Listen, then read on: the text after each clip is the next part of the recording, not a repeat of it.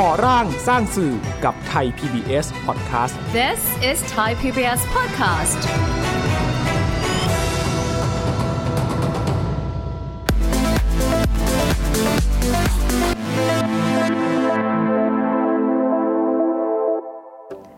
สวัสดีค่ะ ต้อนรับทุกท่านมาพบกับก่อร่างสร้างสื่อทางไทย PBS รายการที่จะทำให้คุณเห็นความเคลื่อนไหวและความเปลี่ยนแปลง ความเป็นไปที่เกิดขึ้นในสังคมไทย ในช่วงที่ผ่านมาทุกมิติอย่างรอบด้าน ผ่านการทำงานของไทย PBS ในฐานะสื่อสาธารณะ แห่งแรกของประเทศไทยและในอาเซียน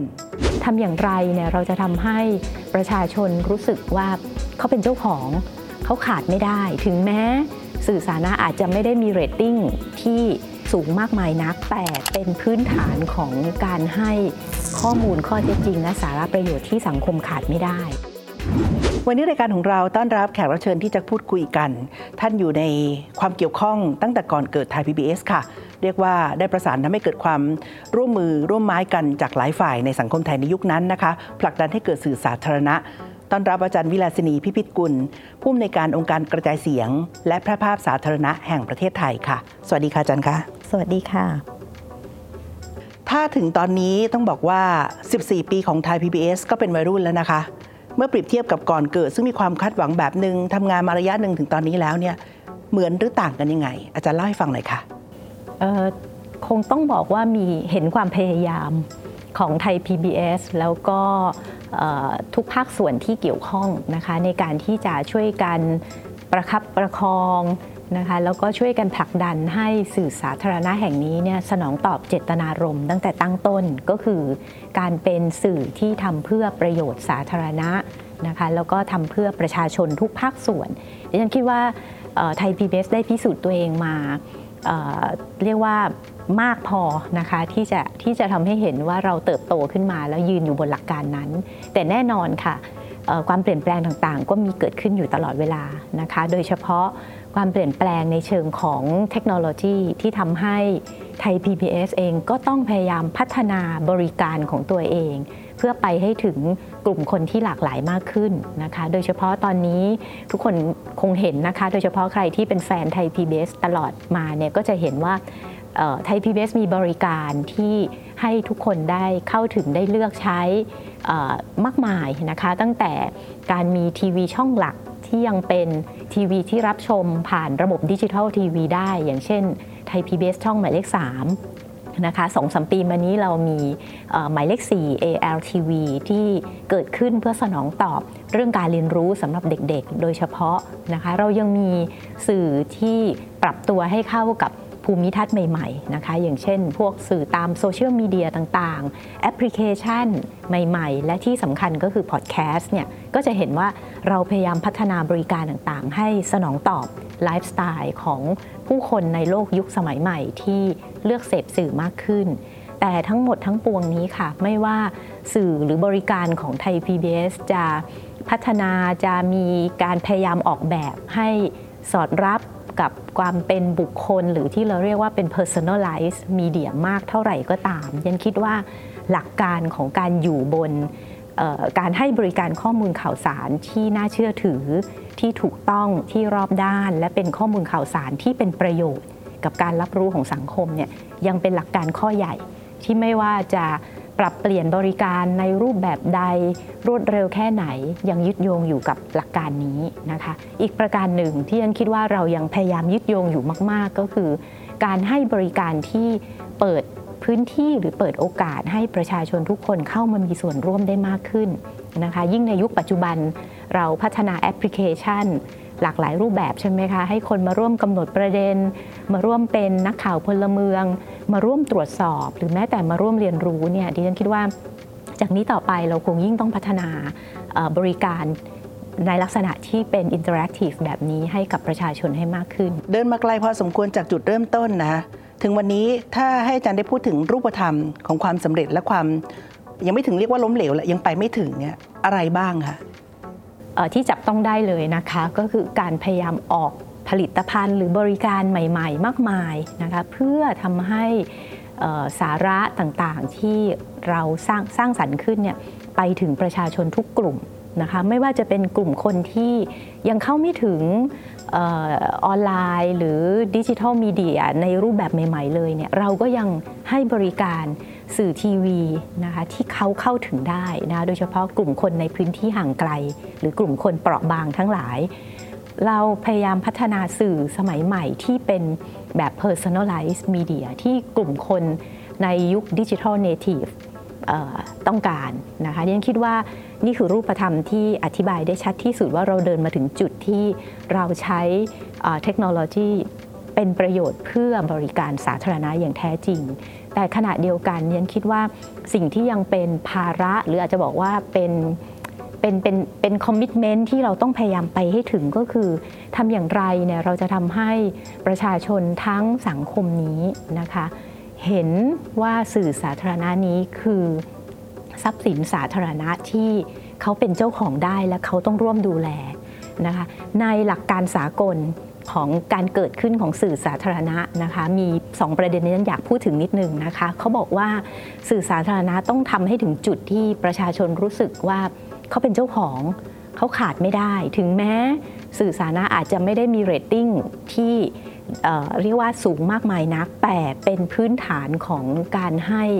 ข้อมูลข้อเท็จจริง และสาระประโยชน์ที่สังคมขาดไม่ได้นะคะเดนคิดว่าเราต้องทำให้ถึงจุดนั้นให้ได้นะคะ อีกประการหนึ่งที่หลักสากลยึดถือกันก็คือ สื่อสาธารณะต้องถูกจัดวางในในเขาเรียก perception หรือหรือความรับรู้ของภาคนโยบาย เช่นรัฐบาลนะคะว่านี่คือกลไกสำคัญของประเทศ ที่จะทำให้ประเทศนี้พัฒนาไปสู่ความยั่งยืน และเป็นนกลไกที่จะยืนยันเรื่องของการมีส่วนร่วมในสังคมประชาธิปไตยที่มีคุณภาพและเคารพกันฉันคิดว่ารัฐบาลของประเทศใดก็ตามที่ยึดในหลักการนี้แล้วรักษาการมีอยู่ของสื่อสาธารณะ เช่นนี้ไว้เนี่ยยังคิดว่าประเทศนั้นก็จะเป็นประเทศที่มีคุณภาพนะคะก็ คิดว่าเป็น 2 ประเด็นที่ในฐานะผู้บริหารสื่อสาธารณะเราต้องสร้างให้เกิด 2 จุดนี้ให้ได้หนึ่งในสองที่สำคัญมากก็คือว่าถ้ามีคนไม่อยากให้ไทย PBS ไปต่อ อาจารย์คิดว่าถึงตอนนี้เนี่ยคนในสังคมไทยจะยอมไหม ที่จะให้เกิดปรากฏการณ์นั้นเดียนคิดว่าน่าจะไม่ยอม อันนี้ไม่ได้พูดเข้าข้างตัวเองนะคะ แต่ว่าเดียนคิดว่าถ้าเราทำให้สังคมเห็นว่าข้อมูลที่จะขาดหายไป นะคะสาระต่างๆ ที่จะขาดหายไปถ้าไม่มีไทย PBS หรือสื่อสาธารณะคืออะไร ย้อนกลับไปพูดในจุดเริ่มต้นก็ได้ว่าการก่อเกิดขึ้นของไทย PBS เนี่ยคือการจัดระบบความเป็นเจ้าของใหม่ที่ประชาชนทั้งสังคมเป็นเจ้าของร่วมกันคำถามก็คือถ้าไม่มีสื่อตรงนี้ ประชาชนจะเชื่อถือข้อมูลข่าวสารที่มาจากสื่อที่ พูดง่าย ๆ รัฐบาลเป็นเจ้าของฝ่ายเดียว หรือสื่อที่ต้องทำทุกอย่างเพื่อคลิกเบสหรือเพื่อกลไกทางการตลาดเดียนคิดว่าประชาชนอาจจะต้องช่วยกันเห็นตรงนี้ค่ะ ว่าถ้าไม่มีพื้นที่ตรงกลาง ที่จะพยายามร่วมกันหาทางออกให้สังคมนะคะ อย่างเป็นอิสระและอย่างรับผิดชอบ โดยเฉพาะจากนี้ไปอย่างที่เดียนคิดว่าวิกฤตต่างๆ มันจะมากขึ้น โดยเฉพาะวิกฤตเรื่องข้อมูลข่าวสารที่เชื่อถือได้ เรื่องของเฟกนิวส์ เรื่องของการสร้างกระแสการตลาดเพื่อความอยู่รอดเนี่ยนันคิดว่าทุกคนจะหันกลับมาแล้วเรียกร้องสื่อที่เขาเชื่อถือได้ก่อนเกิดไทย PBS มีความคาดหวังหลายอย่าง คุณอนันต์ปัญญารชุน อดีตนายกรัฐมนตรีก็เคยพูดถึงนะว่าต้องเป็นสื่อที่ยึดโยงกับประชาชน ต้องตอบสนองกับสิ่งที่ประชาชนอยากจะรู้จะเห็นจะฟังจะดู ผ่านมาถึงตรงนี้ป ลดล็อกเรื่องของความเป็นเจ้าของได้ มีความเป็นอิสระของตัวเอง ภายใต้กฎหมายตัวเอง มีงบประมาณตัวเองพอแล้วเนี่ยอาจารย์ว่าไทยพีบีเอสทำถึงเป้าแล้วหรือยังคะกับความคาดหวังตอนแรกก่อนเกิดอะเรียนคิดว่าเป้าเป้าก็ยกระดับขึ้นเรื่อยๆนะคะ คือไม่อยากจะบอกว่าทำไม่ถึง แต่เรียนต้องบอกว่าเป้าหมายที่สังคมคาดหวังมันยกระดับขึ้นเรื่อยๆ แล้วมันควรจะเป็นอย่างนั้นค่ะคำว่ายกระดับขึ้นเรื่อยๆ ของเรียนหมายความว่า สภาพสังคมมันเปลี่ยนไปตลอด นะคะสถานการณ์ปัญหาต่างๆ ก็เข้มข้นขึ้น วิกฤตที่เราไม่ทันตั้งรับเข้ามาตลอดเวลา ความเหลื่อมล้ำยิ่งมากขึ้น และเดียนคิดว่าอีกหลายเรื่องที่มันเป็นปัญหาซ้อนทับ ทั้งในสังคมไทยและในระบบสากล ดังนั้นดิฉันจึงอยากจะบอกว่าเป้ามันยกระดับมากขึ้นค่ะนั่นหมายความว่าไทย PBS ในฐานะสื่อสาธารณะก็ยิ่งต้องยกระดับตัวเองนะคะเพื่อเป็นพื้นที่ที่ให้ประโยชน์กับสังคมได้อย่างแท้จริงค่ะตอนนี้จะบอกว่าเทคโนโลยีแล้วก็รูปโฉมของนวัตกรรมเนี่ยเปลี่ยนไปเยอะมากเลยนะคะก็ทราบว่าไทย PBS ก็มีความพยายามที่จะเอานวัตกรรมใหม่ๆ เข้ามาช่วยเพื่อทำให้เกิดการสื่อสารหลายรูปแบบด้วยยกตัวอย่างได้ไหมคะเอ่อ จริงๆ แล้วอย่างเช่นแอปพลิเคชันที่ชวนคนมาร่วมเล่าเรื่องปักหมุดบอกเล่าประเด็นในพื้นที่ของเขา ซึ่งทำให้เสียงของพวกเขาเนี่ยเป็นที่ได้รับฟังได้ยินนะคะนี่ก็เป็นหนึ่งในแอปพลิเคชันแบบนี้ เรายังมีเทคโนโลยีอื่นๆ เช่นพอดแคสต์ที่บอกว่ากลุ่มคนที่สนใจฟังสื่อเสียงที่เขาเลือกรับฟังได้เอง เราก็ มีบริการเหล่านี้นะคะไปจนถึงสตรีมมิ่งทีวีนะคะที่จัดเอาเนื้อหาที่เรียกว่าเป็นเป็นสารคดี เป็นซีรีส์เป็นอะไรต่างๆ ที่ถูกคัดเลือกมาแล้วนะคะว่าเป็นประโยชน์แล้วก็ตอบสนองความสนใจของประชาชนเนี่ยอันนี้ก็คือสิ่งที่เราจัดทำขึ้น แต่ทั้งหมดทั้งปวงนี้เทคโนโลยีที่เราพัฒนามากขึ้นเรื่อยๆเนี่ยต้องตอบ โจทย์ใหญ่ของเราก็คือทำให้ประชาชนทุกคนเข้าถึงสื่อสาธารณะนี้ ไม่ว่าเขาจะเป็นกลุ่มคนที่ยากลำบากอย่างไรก็ตาม เพราะฉะนั้นเทคโนโลยีส่วนหนึ่งที่เราพยายามพัฒนาขึ้นก็คือระบบที่ทำให้คนพิการทางทางทางการฟังหรือการได้การการมองเห็นเนี่ยสามารถเข้าถึงสื่อสาธารณะได้มากขึ้น รวมทั้ง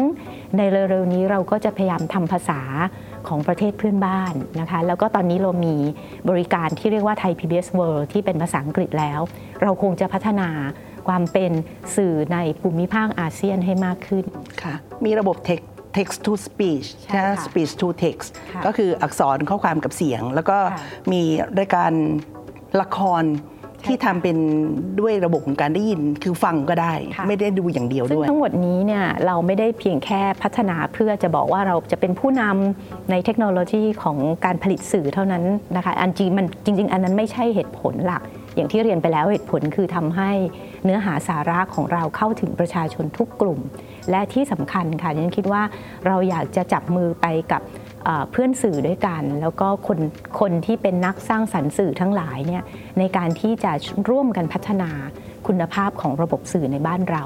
นะคะแล้วที่สำคัญเราก็อยากมีส่วนสร้าง new content creator หรือจจะเรียกว่าผู้สร้างสรรค์สื่อรุ่นใหม่ ๆ ได้มีพื้นที่ในการที่จะได้เปิดตัวตนหรือพัฒนางานของเขาค่ะ เทคโนโลยีเปลี่ยนไปเยอะมากนะคะ คู่แข่งขันในตลาดของธุรกิจสื่อเองก็เปลี่ยนโฉมไป เราไม่ได้แข่งกับโทรทัศน์อย่างเดียว ไม่ได้แข่งกับสื่อเสียง แต่ทุกอย่างมาหลอมรวมไปหมดแล้วเนี่ยค่ะอะไรเป็นความท้าทายที่รอไทย PBS อยู่ข้างหน้า ที่อาจารย์เห็นว่าจะต้องยกตัวเองขึ้นมาให้ทัน แล้วก็ต้องนำไปให้ได้ ดิฉันคิดว่าคือคอนเทนต์นะคะและเนื้อหาสาระที่อยู่บนฐานข้อมูลที่เป็นความจริงและเป็นประโยชน์ อันนี้แหละค่ะคือจุดตัดสำคัญ ราะว่าดิฉันคิดว่าเทคโนโลยีเนี่ยเป็นสิ่งที่เราลงทุนและเราพัฒนาได้ แต่การทำเนื้อหาสาระให้อยู่บน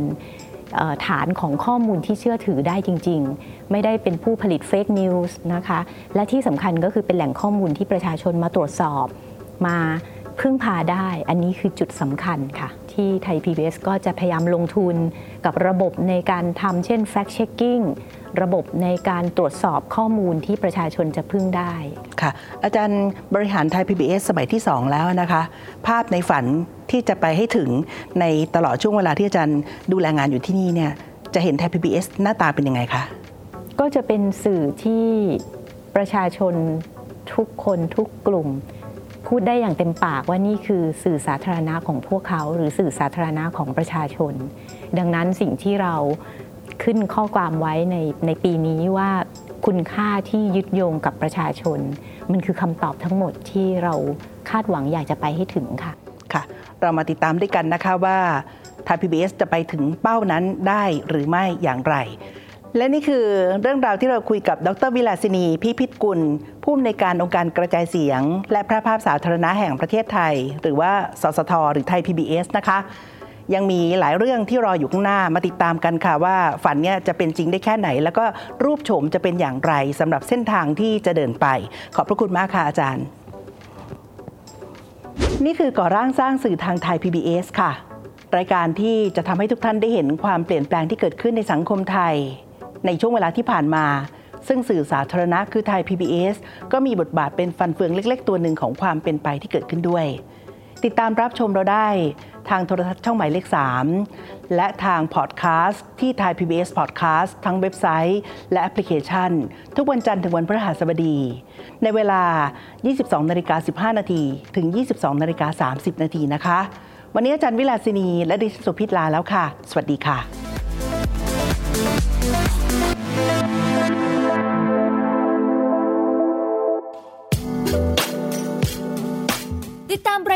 ายการทางเว็บไซต์และแอปพลิเคชันของไทย PBS Podcast Spotify SoundCloud Google Podcast Apple Podcast และ YouTube Channel Thai PBS Podcast Thai PBS Podcast. View the world via the voice.